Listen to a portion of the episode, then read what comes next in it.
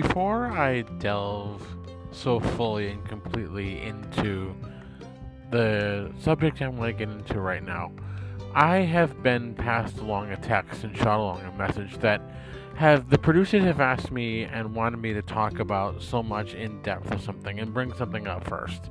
Something that those who have listened to my podcast before and listened to several episodes before know very well forwards and backwards.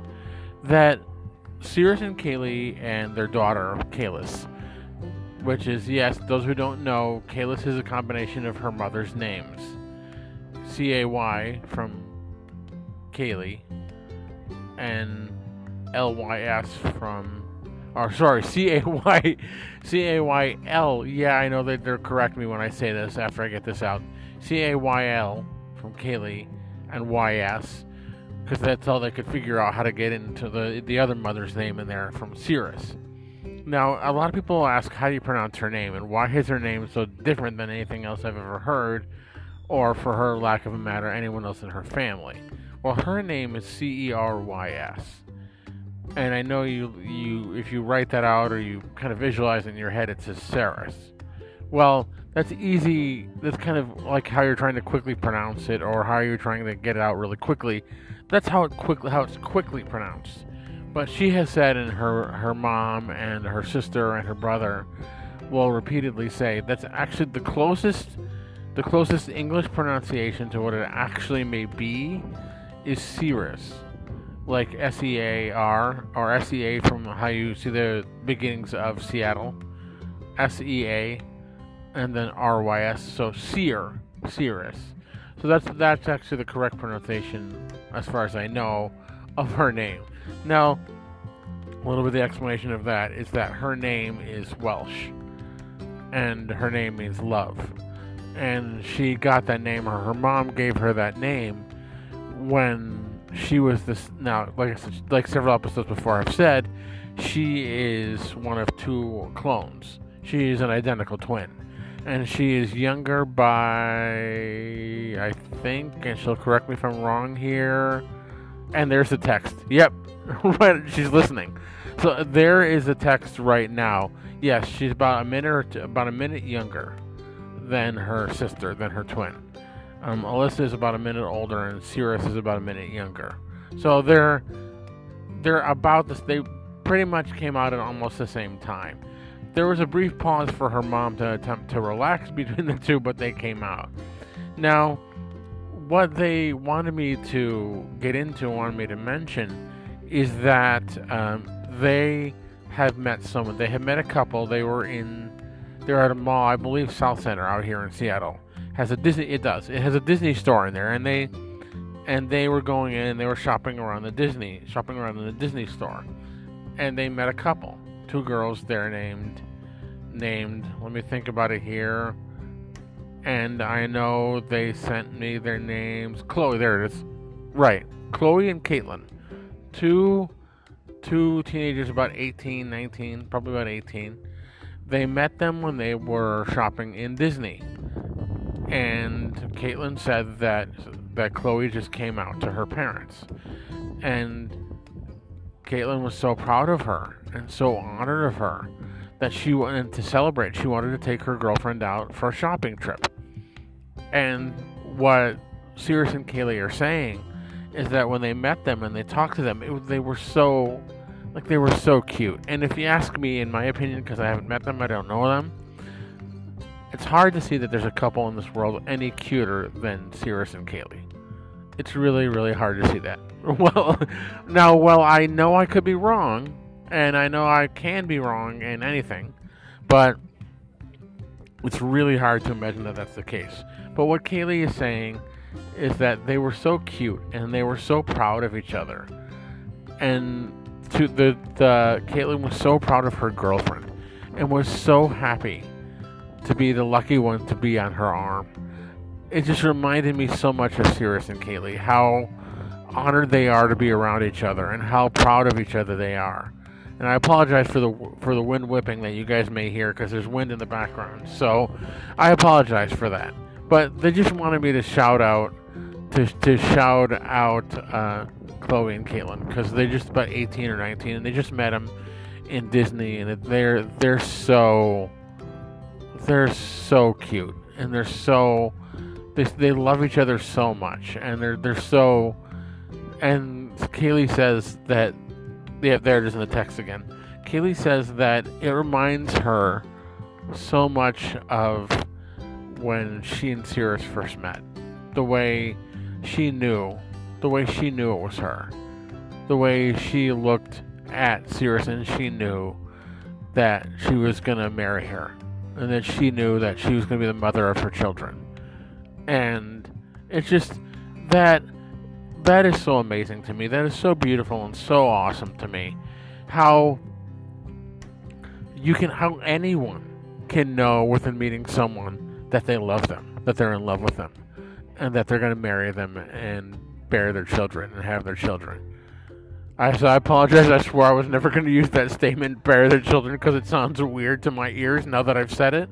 But it's out there, so uh, it's just.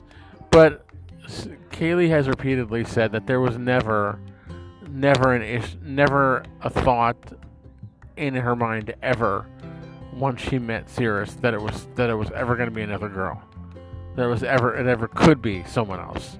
She knew that she loved Cerys, and she knew that she was going to marry Cerys and have her child, have her daughter. Now, and that's just awesome. That's just cool. That's just beyond beautiful and beyond awesome. And like and like everyone who knows me and knows their history and knows the history of the of the three of us, four of us, including their daughter, um, knows that I perform their wedding. I'm an ordained officiant, so I perform their wedding, and they're just it's just it was such an honor, such such uh, an honor to me to to stand up there and unite anyone, and that's kind of why kind of why I became an ordained officiant. Why why I am an ordained officiant. I love weddings. Some of the some of the funnest, most wonderful, beautiful moments of life that and I feel so lucky to be considered to be part of that to experience a couple's love for each other and see how close a couple is. And I'm so overwhelmed with emotion and so touched by something so incredibly beautiful that to be considered to be a part of that is so cool. And and I thought, well, I've been to one wedding every year or every every 3 or 4 3 to 5 years. Every 3 or 5 years I've been. It's been such a long time since I've been to a wedding. How could I do this prominently? How could I do this every uh, as much as I wanted to and as frequently as I as I could? Well, become ordained, become an ordained officiant.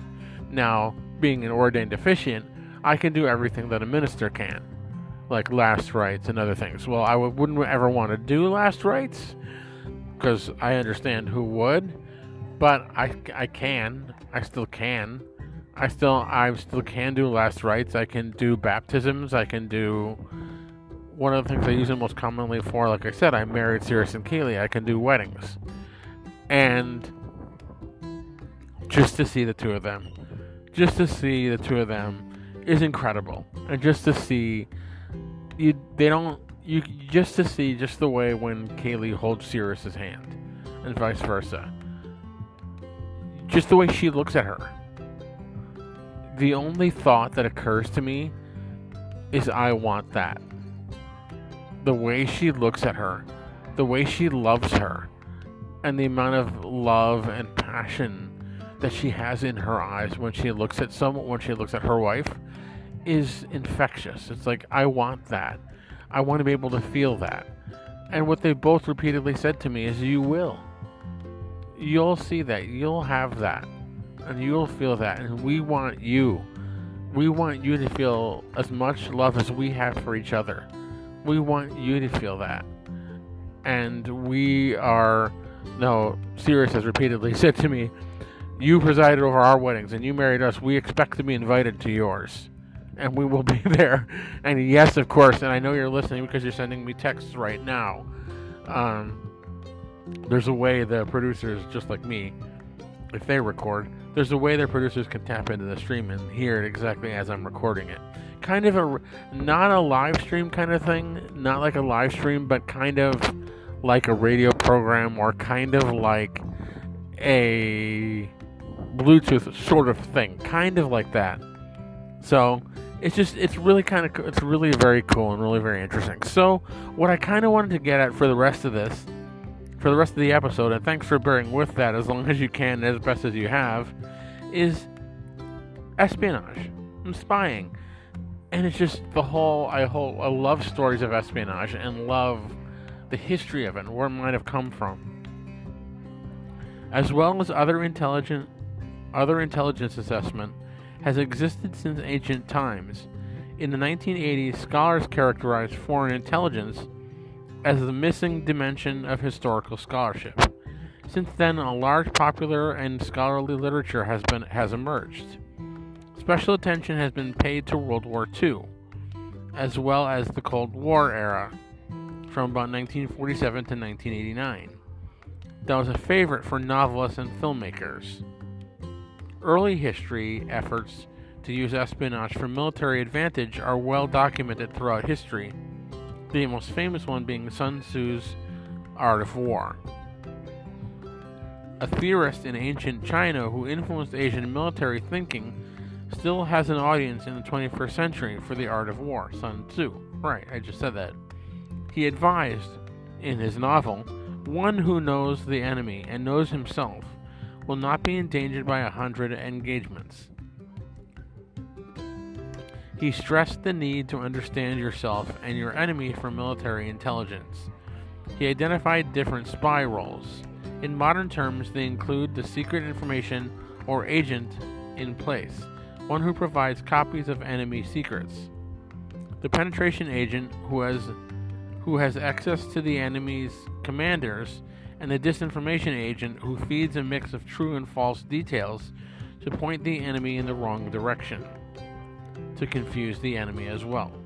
He considered the need, the need for systematic organization and noted the roles of counterintelligence, double agents, and psychological warfare. Sun Tzu continued to influence Chinese espionage theory in the 21st century, with its emphasis on using information to design active subversion. Chanakya, Chanakya, also called K U K A U T I L Y A. Try to pronounce that because I can't. Wrote his and another long word here, A R T H A S H A S T R A, in India in the 4th century BC. It was a textbook of statecraft and political economy that provides the detailed account of the intelligence collection processing, consumption, and covert operations as indispensable means for maintaining and expanding the security and power of the state. Ancient Egypt had a thoroughly developed system for acquisition of intelligence. The Hebrews used spies as well, as in the story of Rahab. Rahab, thanks to the Bible, Joshua 2, 2 1 through 24.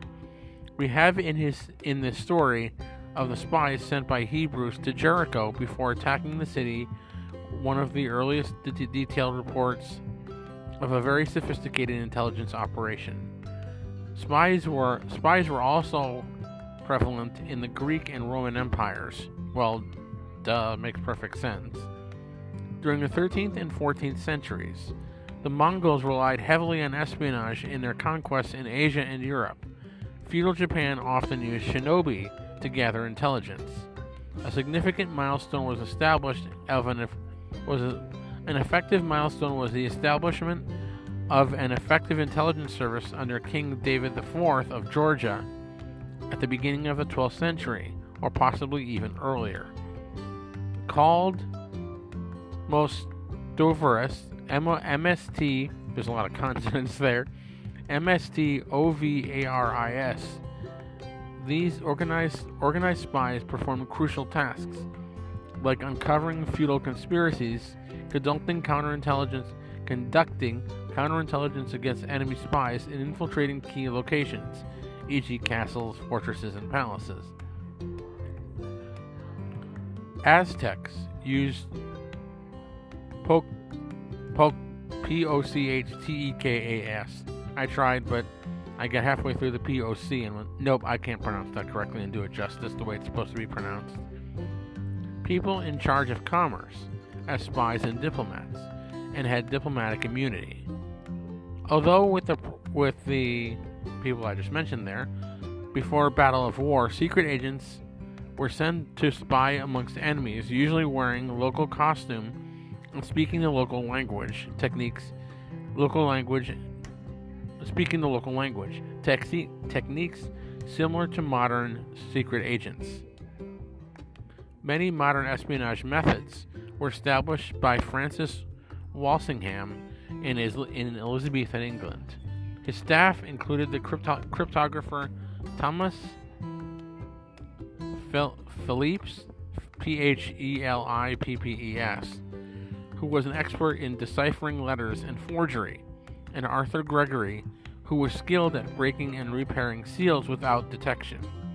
The Catholic exiles fought back when the Welsh exile Hugh Owen created an intelligence service that tried to neutralize that of Walsingham. Of Walsingham.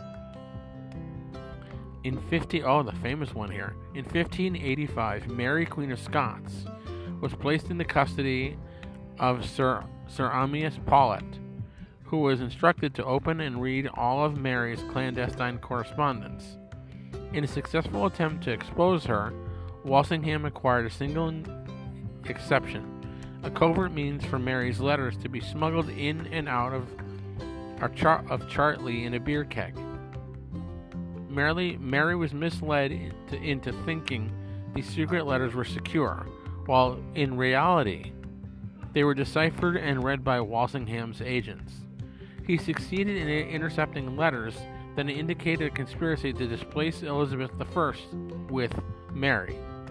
In foreign intelligence, Walsingham's extensive network of intelligencers who passed on general news as well as secrets spanned Europe and the Mediterranean. While foreign intelligence was a normal part of the principal secretary's activities, Walsingham brought it to flair and to flair an ambition, a large sum of his own money, and, and large sums of his own money. He cast his net more widely than anyone had attempted before exploiting links across the continent as well as in Constantinople, which is now Istanbul, and Algiers, and building and inserting contacts among Catholic exiles. In the 18th century, a lot of things that occurred in the 18th century. The 18th century saw a dramatic expansion of espionage activities. A lot of this from my notes, and a lot of my notes are kind of vague, so I apologize for taking vague notes. So therefore, I had to refer back to Wikipedia and History.com and what else. It was a time of war. In nine years out of ten, two or more major powers were at war. Armies grew much larger with corresponding budgets. Likewise, the foreign ministries all grew in size and complexity. National budgets expanded to pay for those expansions, for these expansions, and room was found for intelligence departments with full-time staffers and well-paid spies and agents. These militaries themselves became more bureaucratized, more bureaucratized and sent out military military attaches, military accompaniment, military aids, kind of what a best way to describe what an attache might be. Anyone who can describe a little bit better or define a little bit better is more than welcome to do so. Please um, comment in the in show notes or comment um, in an email to uncdfiasco at gmail.com. That's the podcast email. And anything that's better, anything that you can better define or better clarify, we'll be happy to acknowledge and happy to uh, issue a correction on. Because I will admit, well, it sounds like I know a lot. I don't. There's things I may get wrong. And please, please, if I'm off on something or I get something wrong, please, I beg of you, please correct me. Because I would rather give someone the correct information and the right information than give them the wrong information and kind of have them risk being misled. It's just kind of, just kind of odd in that. France, under King Louis the XIV, was the largest, richest, and most powerful nation. It had many enemies and few friends, and tried to keep track of all them through a well organized intelligence system based on major cities all over Europe. France and England pioneered a cabinet, a cabinet noir, whereby foreign conspiracy, whereby foreign correspondence was opened and deciphered, then forwarded to the recipient. France's chief ministers, especially Cardinal Mazarin, did not invent did not invent the new methods. They combined the best practices from other states and supported it at the highest political and financial levels. To critics and authoritarian governments, it appeared that spies were everywhere. Parisian, dis- Parisian dissidents of the 18th century thought that they were surrounded by as many as perhaps 30,000 police spies. However, the police records indicate a maximum of 300 paid informers. The myth was deliberately designed to inspire fear and high precaution. The police wanted opponents want, the police wanted opponents and people to think that they were under close watch. The critics also seemed to like the myth, for it gave them a sense of importance and an aura of mystery. Ordinary Parisians felt more secure believing that the police were actively dealing with troublemakers. To the British, to deal with the most continuous wars in France, London set up an elaborate system to gather intelligence on France and other powers. Since the British had deciphered the code system of most states, it relied heavily on intercepted mail and dispatches. A few agents in the postal system could intercept could intercept likely con- correspondence and have it copied and forwarded to the intended receiver, as well as to London. Active spies were also used, especially to estimate, mil- estimate military, naval, military and naval strength and activities. Once the information was in hand, analysts tracked to interpret diplomatic policies and intentions of states. Of special concern, of special concern in the first half of the century were the activity of Jacobites, Englishmen and French who supported the plot, who support who had support in the in plotting to overthrow the Hanoverian kings of England. It was high priority to find men in England and Scotland who had secret Jacobite sympathies. One highly successful operation took place in Russia under the supervision of Minister Charles Whitworth. He closely cha- observed public events and noted changing power sta- status of key leaders. He cultivated influential and knowledgeable persons at the royal court and befriended foreigners in Russian service, and in turn, they provided insights into high level Russian planning and personalities, which he summarized and sent in code to London. In 1719, Britain made it, Britain made it illegal to entice skilled workers to emigrate. Nevertheless, small scale efforts continued, se- continued in secret. At mid century, the 1740s to 1770s, the French Bureau of Commerce had a budget and a plan and systematically hired British and French spies to obtain industrial and military, te- military technology. They had some success deciphering English technology regarding plate glass, the hardwire and steel industry as well. They had mixed success enticing some workers and getting foiled in other attempts. The Spanish were technological laggards, technological laggards, and tried to jumpstart industry system, through systemized industrial espionage. The Marquis of Ensenada, a minister of the king, sent in sent trusted military officers on a series of missions between 1748 and 1760. They focused on current technology regarding shipbuilding, steam engines, copper refining, canal, canals, metallurgy, and cannon making. And during the American Revolution, here's a big one with spies and the the. I'm sure you've heard of the the underground and all sorts of interesting stuff like that. Just the spy technology that existed in the U.S. colonies during the Revo- during the Revolution was very intriguing, very very interesting. During the American Revolution between 1775 and 1783, U.S. General George Washington developed a successful espionage system to detect British locations and plans. In 1778, he ordered Major Benjamin Tallmadge to form the Culper Ring to collect information about the British and the British in British in New York. Washington was usually mindful of treachery, but he ignored incidents of disloyalty by someone such as Benedict Arnold, his most trusted general. Arnold tried to betray West tried to betray West Point to the British Army, but was discovered and barely managed to escape. The British intelligence system was weak. It completely miss, missed the movement of the entire American and French armies from the northeast to Yorktown, Virginia, where they captured the British invasion army in 1781 and won independence. Washington has been called America's first spy master. What is often identified and what often is kind of not really known about the Culper Ring is just what what it was and what it entails and what it did. The Culper Ring, was an American uh, was an American Revolutionary War spy ring organized by Major Benjamin Tallmadge and George Washington. Set up in 1778 during the British occupation of New York City, the name Culper was suggested by Washington, taken from the Culpeper County, taken from Culpeper County, Virginia.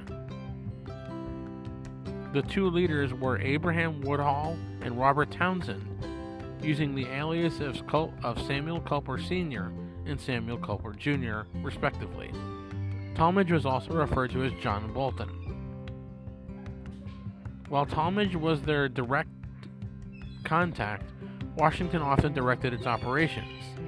Their task was to provide Washington information on British Army operations in New York City, the British headquarters, and the British headquarters. Its members operated mostly in New York City, Long Island, and Connecticut, Connecticut beginning in late October 1778 until the British evacuation of New York in 1783. The information they supplied, including details of a surprise attack on the newly arrived French forces under Lieutenant General Rochambeau in Newport, Rhode Island, before they had recovered from their arduous sea voyage. Another plan was to counterfeit American currency on the actual paper used for the Continental dollars, prompting the Continental Congress to retire the bills. They also informed Washington that uh, that tyrant Tryon's tyrants. They also informed Washington that Tryon's raid of July 1779 was intended to divide his forces and allow Lieutenant General Sir Henry Clinton to attack them piecemeal. In 1780, it discovered a high ranking American officer, subsequently identified as Benedict Arnold, to turn over the virtually important information in the virtually important American fort at West Point, New York, on the Hudson River, and surrender its garrison to the British forces. So that's kind of a little bit of background on what the Culper Ring, the Culper Ring was supposed to do, and what Washington and Tallmadge had designed it to do. Between 1793 and 1815, during the French Revolution and Napoleonic Wars, Britain almost con- Britain almost continuously at war with France from about from about 1793 to 1815 built a network of agents and funded local elements trying to overthrow governments hostile to Britain. It paid special attention to threats of an invasion on the home islands and to a possibly uprising in Ireland. Britain in 1794 appointed William Wickham as superintendent of aliens in charge of espionage and the new Secret Service. He strengthened the British intelligence system by emphasizing the centrality of the intelligence cycle query, collection, collation, analysis, and dissemination in the need for an all source center of intelligence. There's another thing that kind of sounds now that now that I kind of touched on a little bit of that and a little bit of the the mentioned I read the word alien and it kind of kind of jumped out something else jumped out to me, and kind of I kind of wanted to touch on it. And kind of, is anyone who's ever heard of the Alien and Sedition Acts? It's it's a little.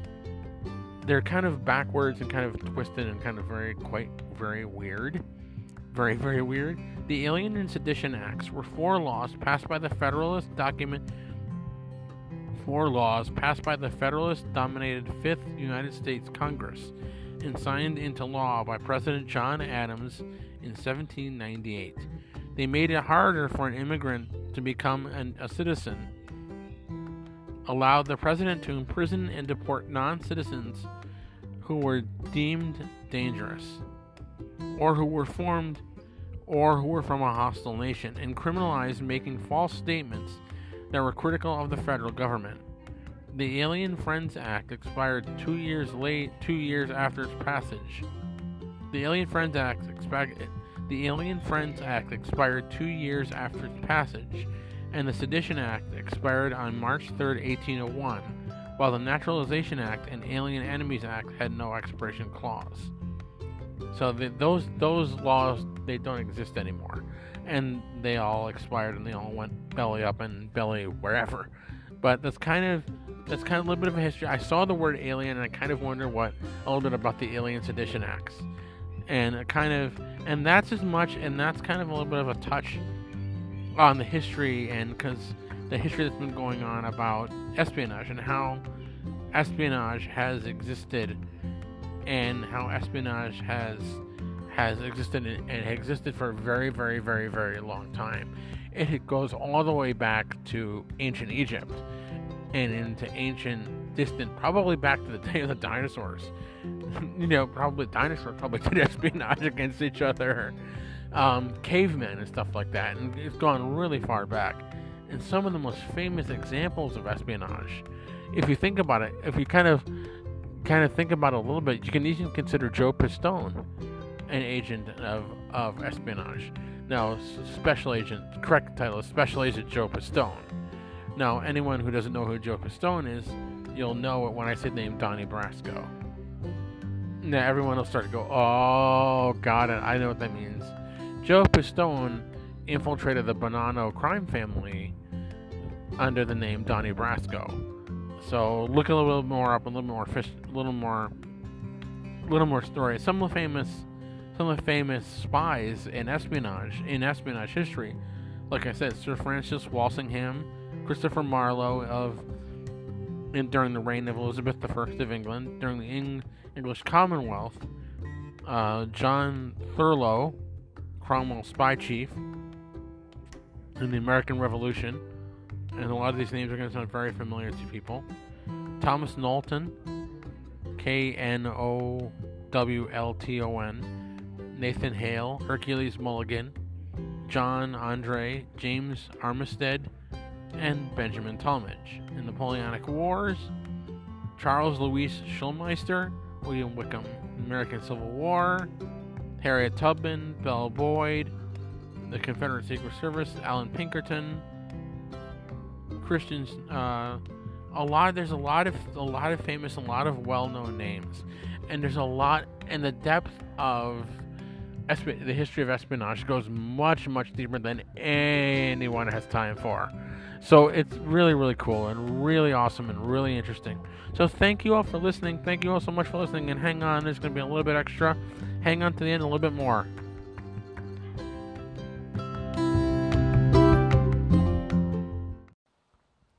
Want to go to Vegas? Visit the best places all around the strip and all around downtown, or all around the surrounding areas? Check out the best vlogs for Vegas anywhere on YouTube at Bror Fredrik over on YouTube. B R O R Fredrik, F R E D R I K, over on YouTube. Go over to Bror Fredrik, Subscribe to his channel. Click that bell icon. Click that. Hit those those like those like up thumbs. Give give Bror a follow. Give Bror a look. You'll really love what you're seeing. He's an awesome streamer, the best Vegas streamer and the best thing to watch while you're in Vegas before you go to Vegas, just to experience Vegas as a whole. Hey guys, check out the best cruising podcast and YouTube channel for everything cruising needed, everything cruise cruising enjoyed, everything you love about cruising. They're experts, they know their stuff, and they're beyond awesome. You'll love the podcast, you'll love their YouTube channel. They're the best cruising podcast out there, check out Fantastic Cruising on the podcast on your favorite podcast devices and favorite podcast programs. And also check out Fantastic Studios on YouTube. They are beyond great. Give and Matt and Kimbra a follow. Give them a five star review on Apple Podcasts and every other podcast you choose. They are beyond awesome, and you won't be disappointed. You won't be upset in any way, shape, or form. Please join me in supporting and giving to the Pride Foundation and the Trevor Project. When you donate to the Pride Foundation, you join thousands of supporters building a better, safer, more equitable world for LGBTQIA plus people and their families. Every gift, whether $1 or 1000 makes an impact for real people and ripples outward into our communities. There are many different ways to join and help the fight. Also, go on to their websites for the Pride Foundation and the Trevor Project and donate and help in any way possible. The Trevor Project offers support and help for LGBTQIA youth all over the country and all over the world. Please show them some love and give them some support.